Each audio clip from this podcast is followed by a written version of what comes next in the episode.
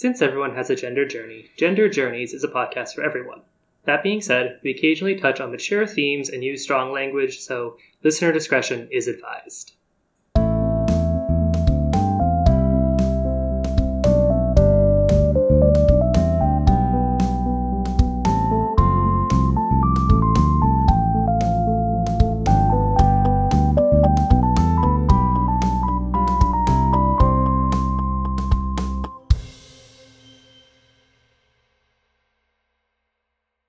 Hello everyone, and welcome back to Gender Journeys, the podcast where we talk about just what the heck gender actually is in context.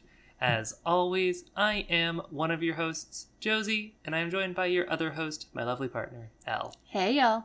All right, so uh, we did skip last week. We do apologize for that. Elle got their vaccine. Um, yeah, I was exhausted. Yeah, but exciting because you got your vaccine. Indeed. So, yeah, I mean, yeah. Thrilled y'all. I got my first shot.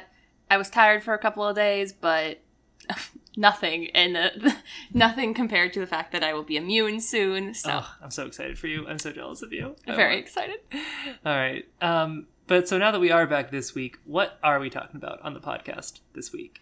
So I think we kind of mentioned it in our last episode, the week before last, but we're going to be talking about gender euphoria. Mm-hmm. In part because in our personal lives, it's been such a relevant topic around my plans of top surgery. Right, right. And I, I think that we mentioned in the last episode, too, that the reason that we started talking about non-binary top surgery was because we originally had intended to talk about euphoria. But in talking about euphoria, we can only really talk about top surgery. So. I struggle to talk about things that are not top surgery right now, y'all. It's real. It's a, it's an issue I have, mm-hmm, you know. Mm-hmm. Right. So let's start off a little bit with what is gender euphoria specifically. Yeah. Do I think, we have a good like working definition that we could use?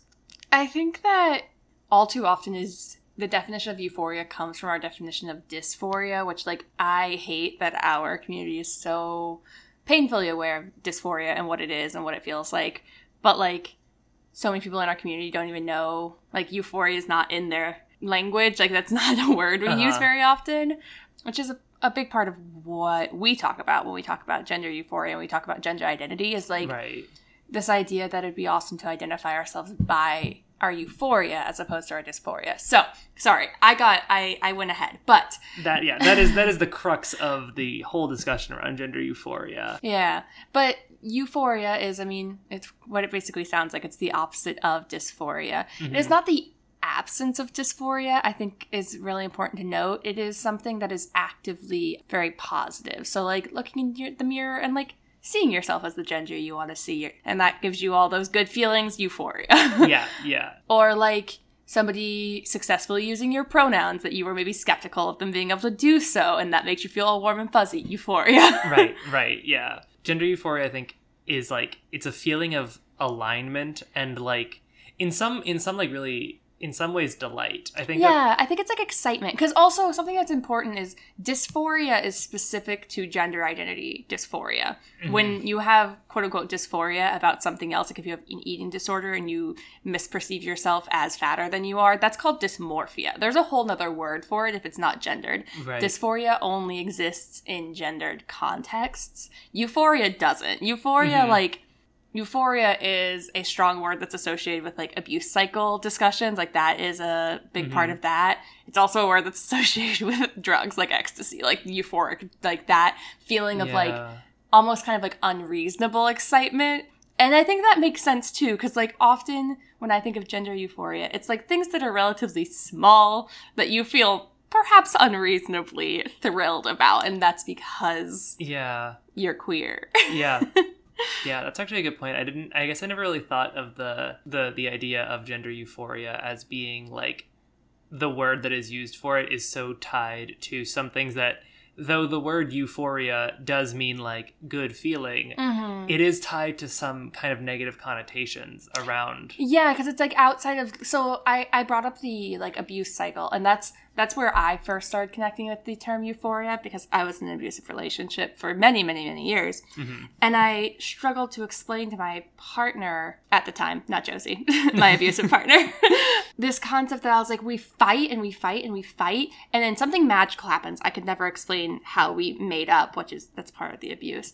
And then we feel phenomenal for a really long time. But that feeling of happiness wasn't real. It wasn't, it wasn't like genuine, like, baseline happiness. It was a outlier. It was something momentary. It was something ephemeral. And the word for that in like the in like the psychological community, like when you're discussing the like pathology of abuse, is still euphoria. And similarly, okay. like it's like drugs. So it's like these moments that it's like, this is not, I realize that I feel happy wearing dresses, and so I'm just going to wear dresses. That's just, like, feeling good. Mm-hmm. But, like, this is, like, catch yourself in the mirror, and you're like, holy God, this is amazing. Like, I've never felt so incredible that, like, I looked the way that I wanted to. Right, right. I think that that is an important point, because when, when you talk about gender in general, mm-hmm. the thing that people usually focus on is dysphoria. Right. And how, like, there is a very large push in, especially lots of trans medicalist communities, mm-hmm. um, and in a lot of legislature, mm-hmm. that you need to suffer. I mean, full stop. People just want trans people to suffer.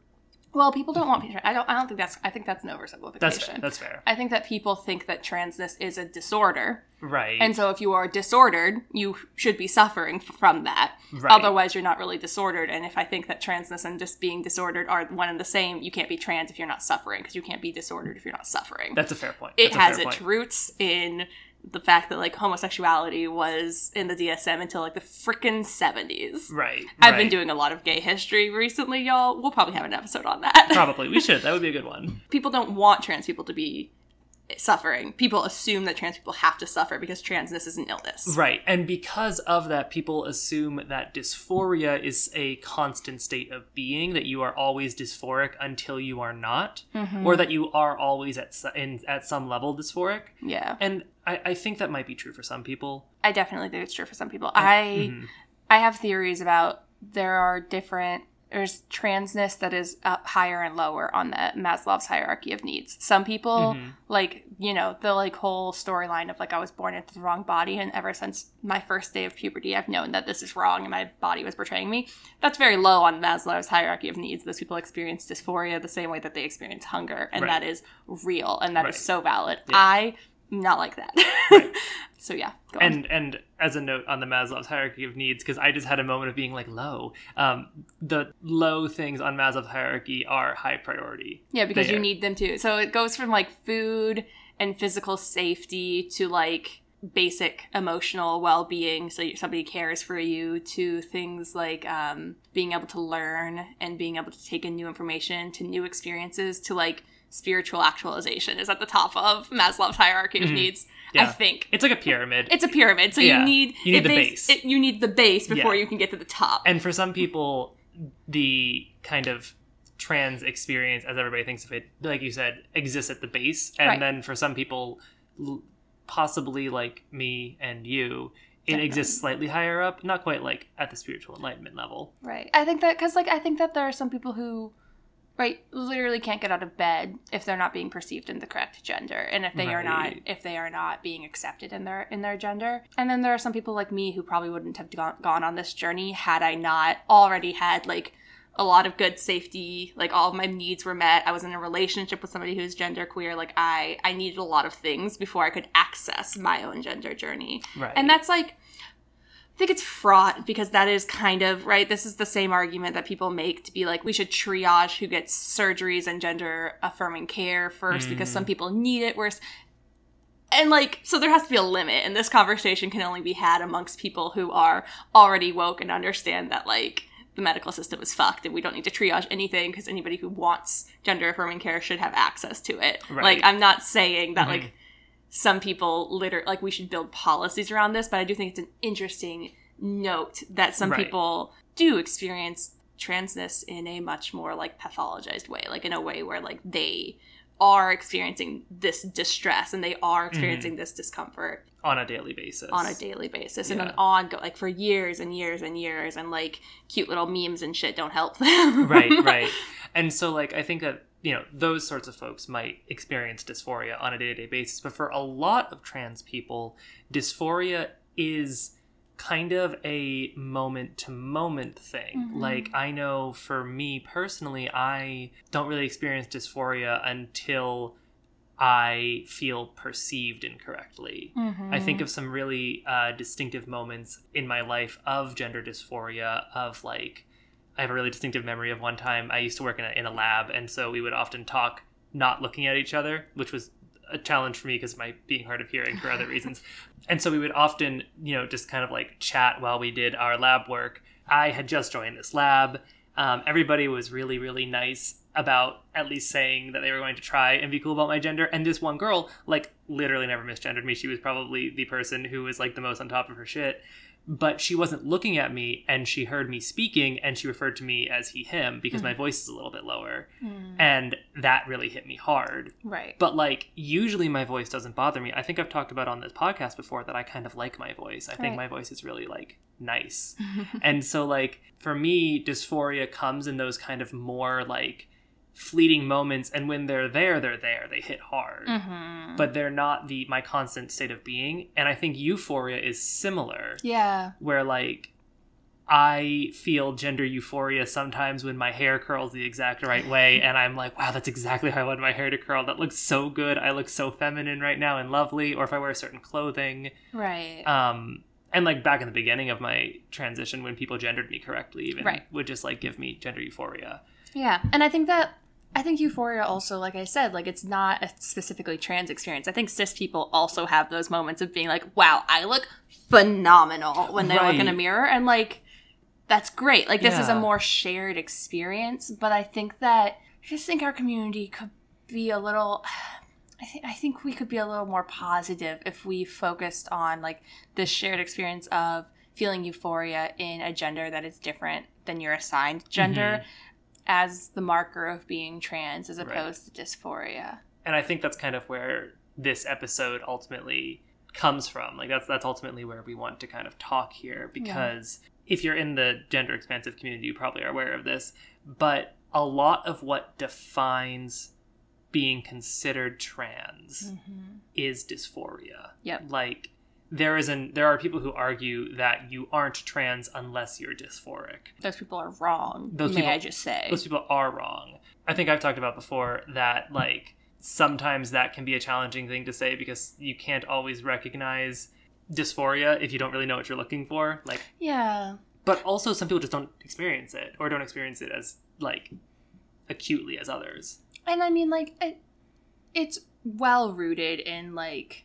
In our recent, y'all, sorry, I've done, I literally, I all I'm say. consuming right now is gay history. Like, I'm really deep in it. Yeah, you're um, about to, th- there's some pathologization. There's, pa- yeah, but self-pathologization. Mm. I don't know if that's a word, but we're making it a word right now. I was going to say, is that a word? I don't know. But there is something to be said for, like, within the last fifty years, and arguably still to this day, but, like, definitely more so in the last fifty years, being gender non-conforming in any way. So I'm talking about drag queens, I'm talking about drag kings who do exist and get erased a lot, which is unfortunate. Mm, I have a friend who's a drag king. Yeah, phenomenal. We need to bring them back. Well, not bring them back. We just need to give them the spotlight. That's mm. what we need. They got a New York Times article the other day. They did! I saw that. Anyway, but there is a time, like, in our very recent history, I'm talking sixties and seventies, where... to express any amount of gender nonconformity was literally illegal. Right. And so was, like, sodomy and shit, but, like, sodomy and shit stopped being as, like, policed. But, like, when gay bars got raided, they would let the gay men go for the most part and keep people who were gender nonconforming to actually arrest. Mm-hmm. Or they would arrest everybody, but they'd let the gay men go, like, without actually charging them, whatever. There was lots of different layers. I'm not trying to say gay men were not oppressed. I do. I don't want to come across that way. They were too. Yeah. But, like, in our very recent history, it was a huge, like, unimaginably hard to imagine for me in this day and age burden to be even remotely gender nonconforming. And so we as a community, the only people that we know who are, like, you know, over the age of freaking fifty right now and who are gender nonconforming and have been, like, they only would have been gender nonconforming if they were experiencing something worse in their in their like hidden closeted selves, right? Like, there were there was not this idea of, like, what I'm doing where I'm like, hey, like, I'm, I mean, less so now, but, like, two years ago, I was like, I'm genuinely happy being a cis woman, but, like, I think it could be really neat to, right. like, explore this gender thing. Right. And, like, that's that's a difficult thing to put back in its box. Like, I'm not sure I could go back to that, but, like, I never would have done that if I could have been arrested for not wearing three pieces of feminine clothing. Right. You know, like, it just wouldn't have happened. There has to be, like, an equal and opposite pressure pushing you out of the closet. Mm-hmm. And, like, I think it's something important to acknowledge that, like, it's beautiful that we currently live in a day and age, at least, like, here in the U S, in, like, our space of the U S, because, again,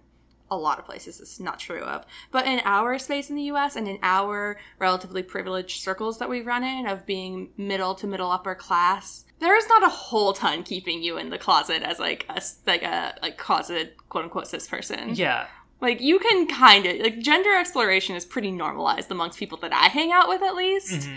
You can find avenues for it, and you like you said, that, that that's not like that's not universal even across no. the U S yet. And I mean, I'm struggling to access gender affirming care despite having fucking two trans therapists. What's happening? So yes, like, I'm not trying to say that there are no barriers right now to being trans, because that's obviously not true, mm-hmm. but the barriers are miles shorter than they were even forty, fifty years ago. Right. And I think that that's still important to acknowledge. So that's part of the reason that even within the community, because forty to fifty years, we don't, that's, that's not even one generation of queer people. Like, it's still yeah. our queer parents, you know? And th- that population is like, well, if you're gonna come out here and, like, try to live as your actual gender, your opposite gender, or whatever the fuck, however you want to say that, then you must be in a lot of pain to want to do that, because that's a scary fucking thing to do. And I think there are genuinely, especially young kids right now, like the freaking TikTokers, the the the the, the Gen Z kids, they are just like, I don't want to fuck with gender because I don't want to fuck with gender. It's not that big of a goddamn deal. Right, right. It's becoming normalized enough that it's no longer, like, a scary thing to have yeah. to do. So it no longer needs to be driven by pain. It can be driven by joy. Mm-hmm. And, like, yeah. I think that that is the crux of something that I really vibe with, yeah. is that I think that gender is, gender is a social construct. Yes, the patriarchy obviously. Sucks. But social constructs still have fucking teeth. They do. And they also do, in, like, social constructs also have, like, purposes, and sometimes mm-hmm. they're really, really bad and oppressive purposes. Mm-hmm. But, like, gender can be super fun. Yeah. Like, you can really derive a lot of joy from gender and mm-hmm. from, like, being able to connect with people who vibe with your same gender or who are your gender but different ways. And, like, you can derive that joy and that community, and I feel like that should be the driving force as to how we kind of, like, consider transness, consider mm-hmm. gender queerness, consider just queerness in general. That, that And gender nonconformity in general, too. Yeah. Because this also, what this kind of is making me think of um, is also, like, there's there's this ongoing debate that I ca- occasionally hear pop up in the um, gender nonconforming circles of cis people who use, like, she, they. Usually, usually it's cis women who also want to use they. I'm not sure I've ever heard of a cis man wanting to do this. It'd be cool. But it'd be lit. It'd be really cool if you want to. um, but of cis women who, like, identify as cis women who want to use she, they because, like, fuck the patriarchy goals, you know, like, they right. still they're they're they still associate themselves with, to some extent, with the genderqueer community because they don't want to be capital W women and, like, capital W wives and, like, you know, homemakers, like, that they, mm-hmm. they don't want to be associated with, like, that brand of femininity, mm-hmm. and that and the history behind that and I the assume. history and the history and the oppression behind it. Yeah, I think that that is another example of this. Like, we can be driven by different forces and still arrive at the same beautiful genderqueer space. Right. Like, I'm not sure that those cis women who want to use she, they are necessarily driven by joy, although perhaps joy of freedom. I'm not sure. I don't know any women right. who fall into this category.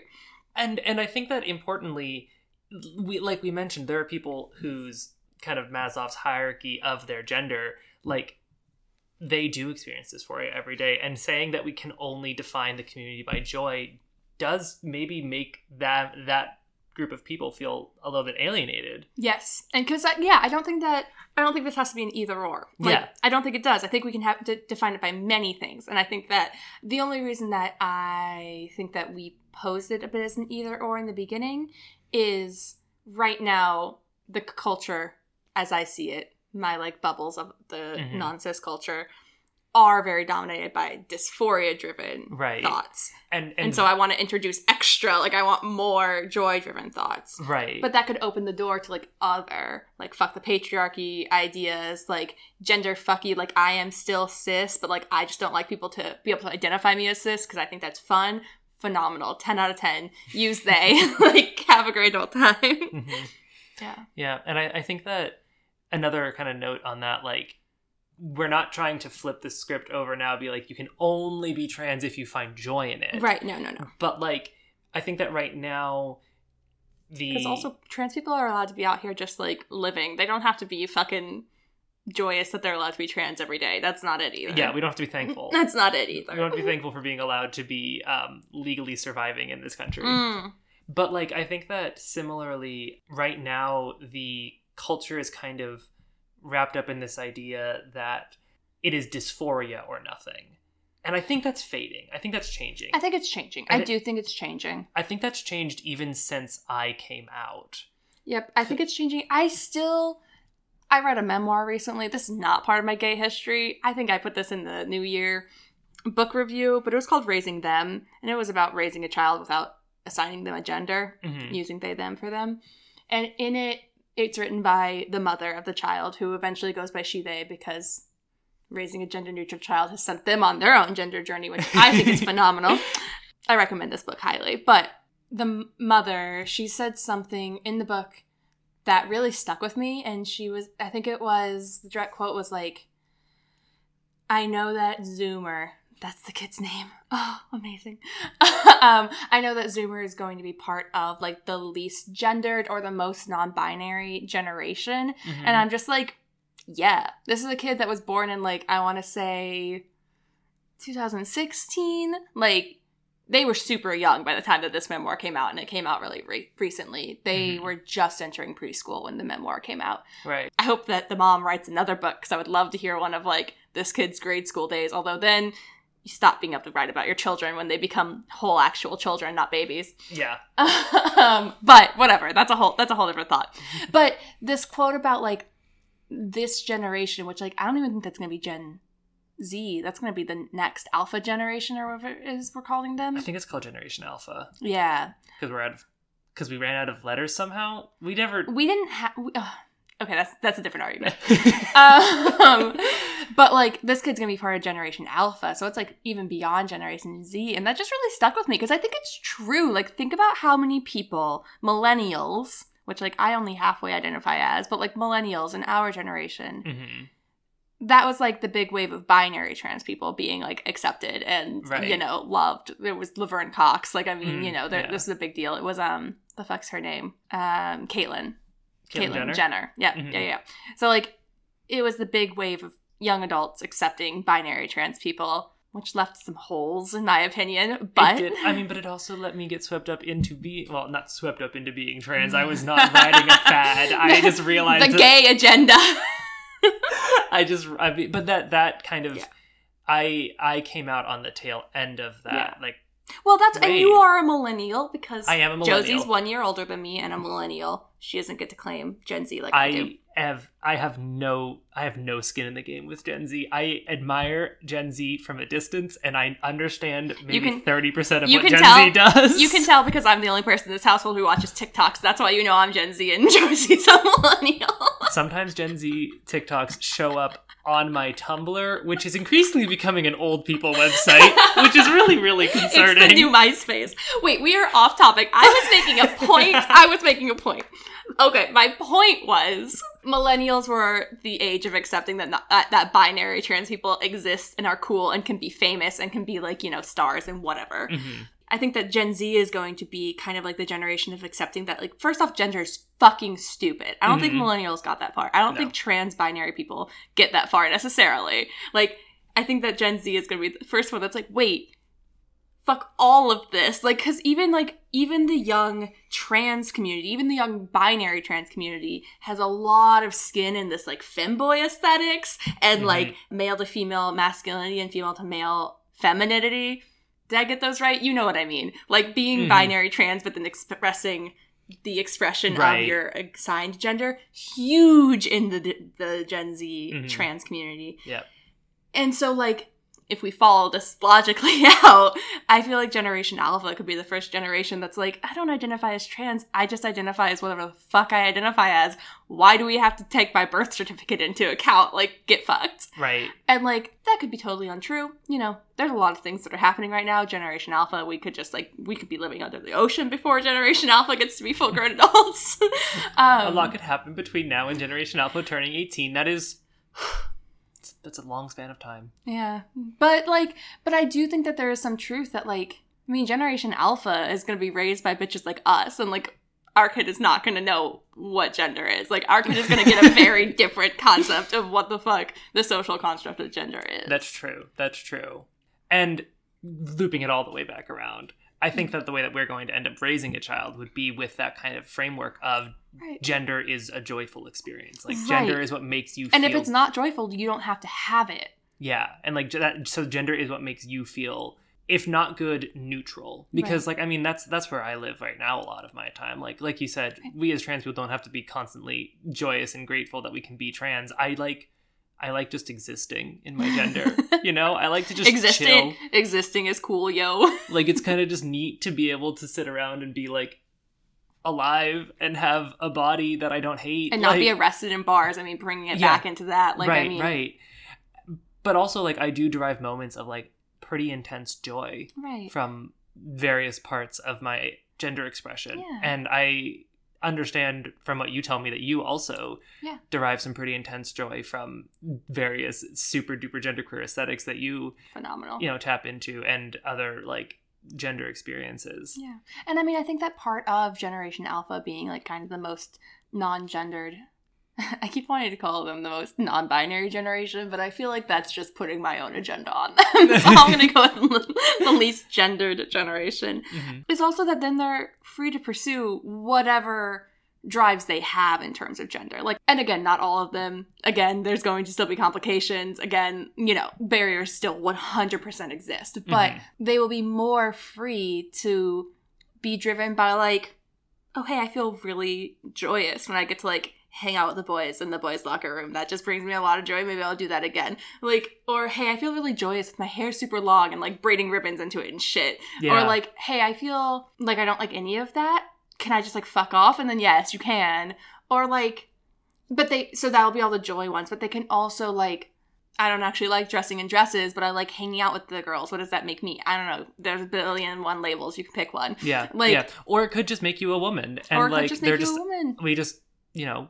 That's what being, like, being a woman doesn't really have a set definition. But that could be, like, kind of more the social, like, draw mm-hmm. of it rather than, like, euphoria. Or it, there still can and probably will be children who, like, hit puberty and their fucking titties start to develop and they're like, what the fuck are these? Get them off. Right. You know, and that's phenomenal, too. Like, you can still be more, like, dysphoria-driven how we currently think of that. But, like, there'll just be so many more options, you know? Right. And that's that's the goal that as a community, I think the queer community should be working towards is, I don't know, I just I don't vibe with gatekeeping in general. I don't vibe with gatekeeping at all. The more people in our community, the more people who have skin in the game with this, like... You identify as an attack helicopter? What does that mean to you? I'm interested. Yeah. And like, and like... Do you identify as violent? Indestructible? That's super cool. Identifying as indestructible? Phenomenal. God, turn it on their heads. Turn their shitty transphobic rhetoric on their heads. That's always what I think. Same. I mean, we kind of dipped into this when we talked about like emoji self-pronouns. Like, do mm-hmm. I think emoji self-pronouns are the longest standing form of gender expression that will ever exist? Probably not. They don't seem all that practical in a lot of contexts. But if it brings you joy right now, fuck yes. Like, why not? Same with if you want to identify as an attack helicopter. I don't think anybody ever has. But, like, if you genuinely do, if you think that'd be lit because... whatever, fine, phenomenal, because, ten out of ten. Because, and I really don't mean this in a flippant way, but because you're fifteen and you're exploring your gender and you found like this one specific thing that like really did vibe with you and it gave you the most the most intense shot of gender euphoria you ever experienced in your life, and you're like, yes, I do identify as an attack helicopter mom.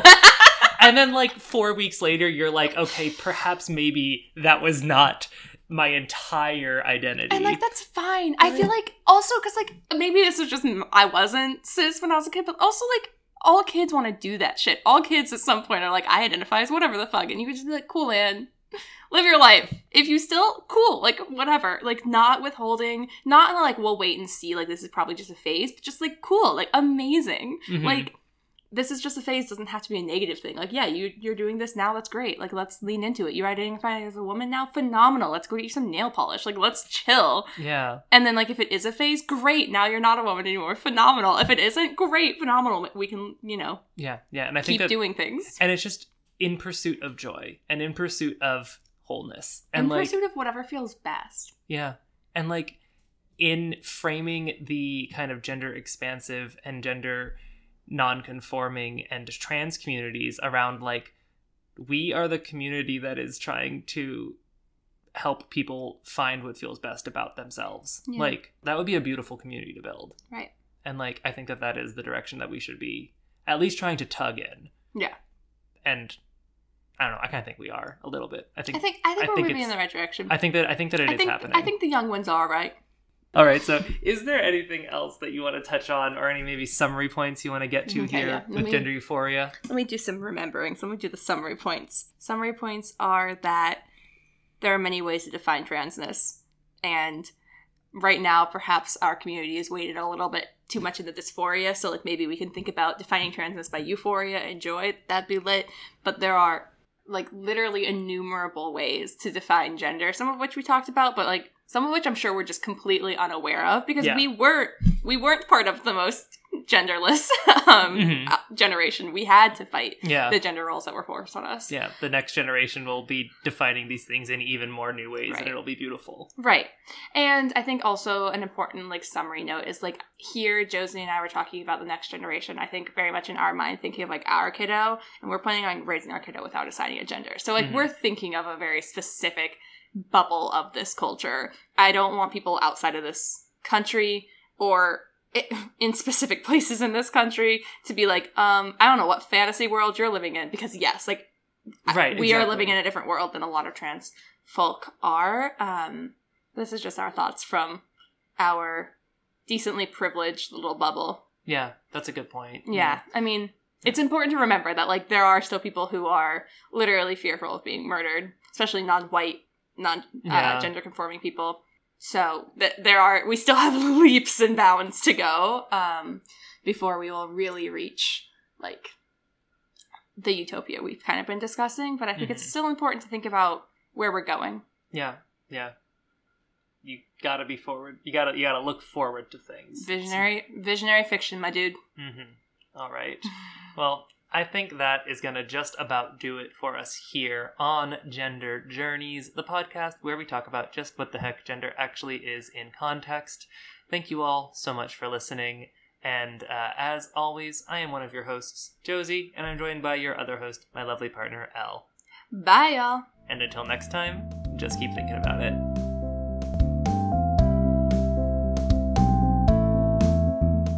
Music for Gender Journeys composed by Sonia Badash. If you want to stay up to date with Gender Journeys episodes or just want to say hi, you can follow us on Twitter at gender underscore journeys or on Tumblr at genderjourneys dot tumblr dot com. You can also find us online at josiewrites dot com slash gender journeys.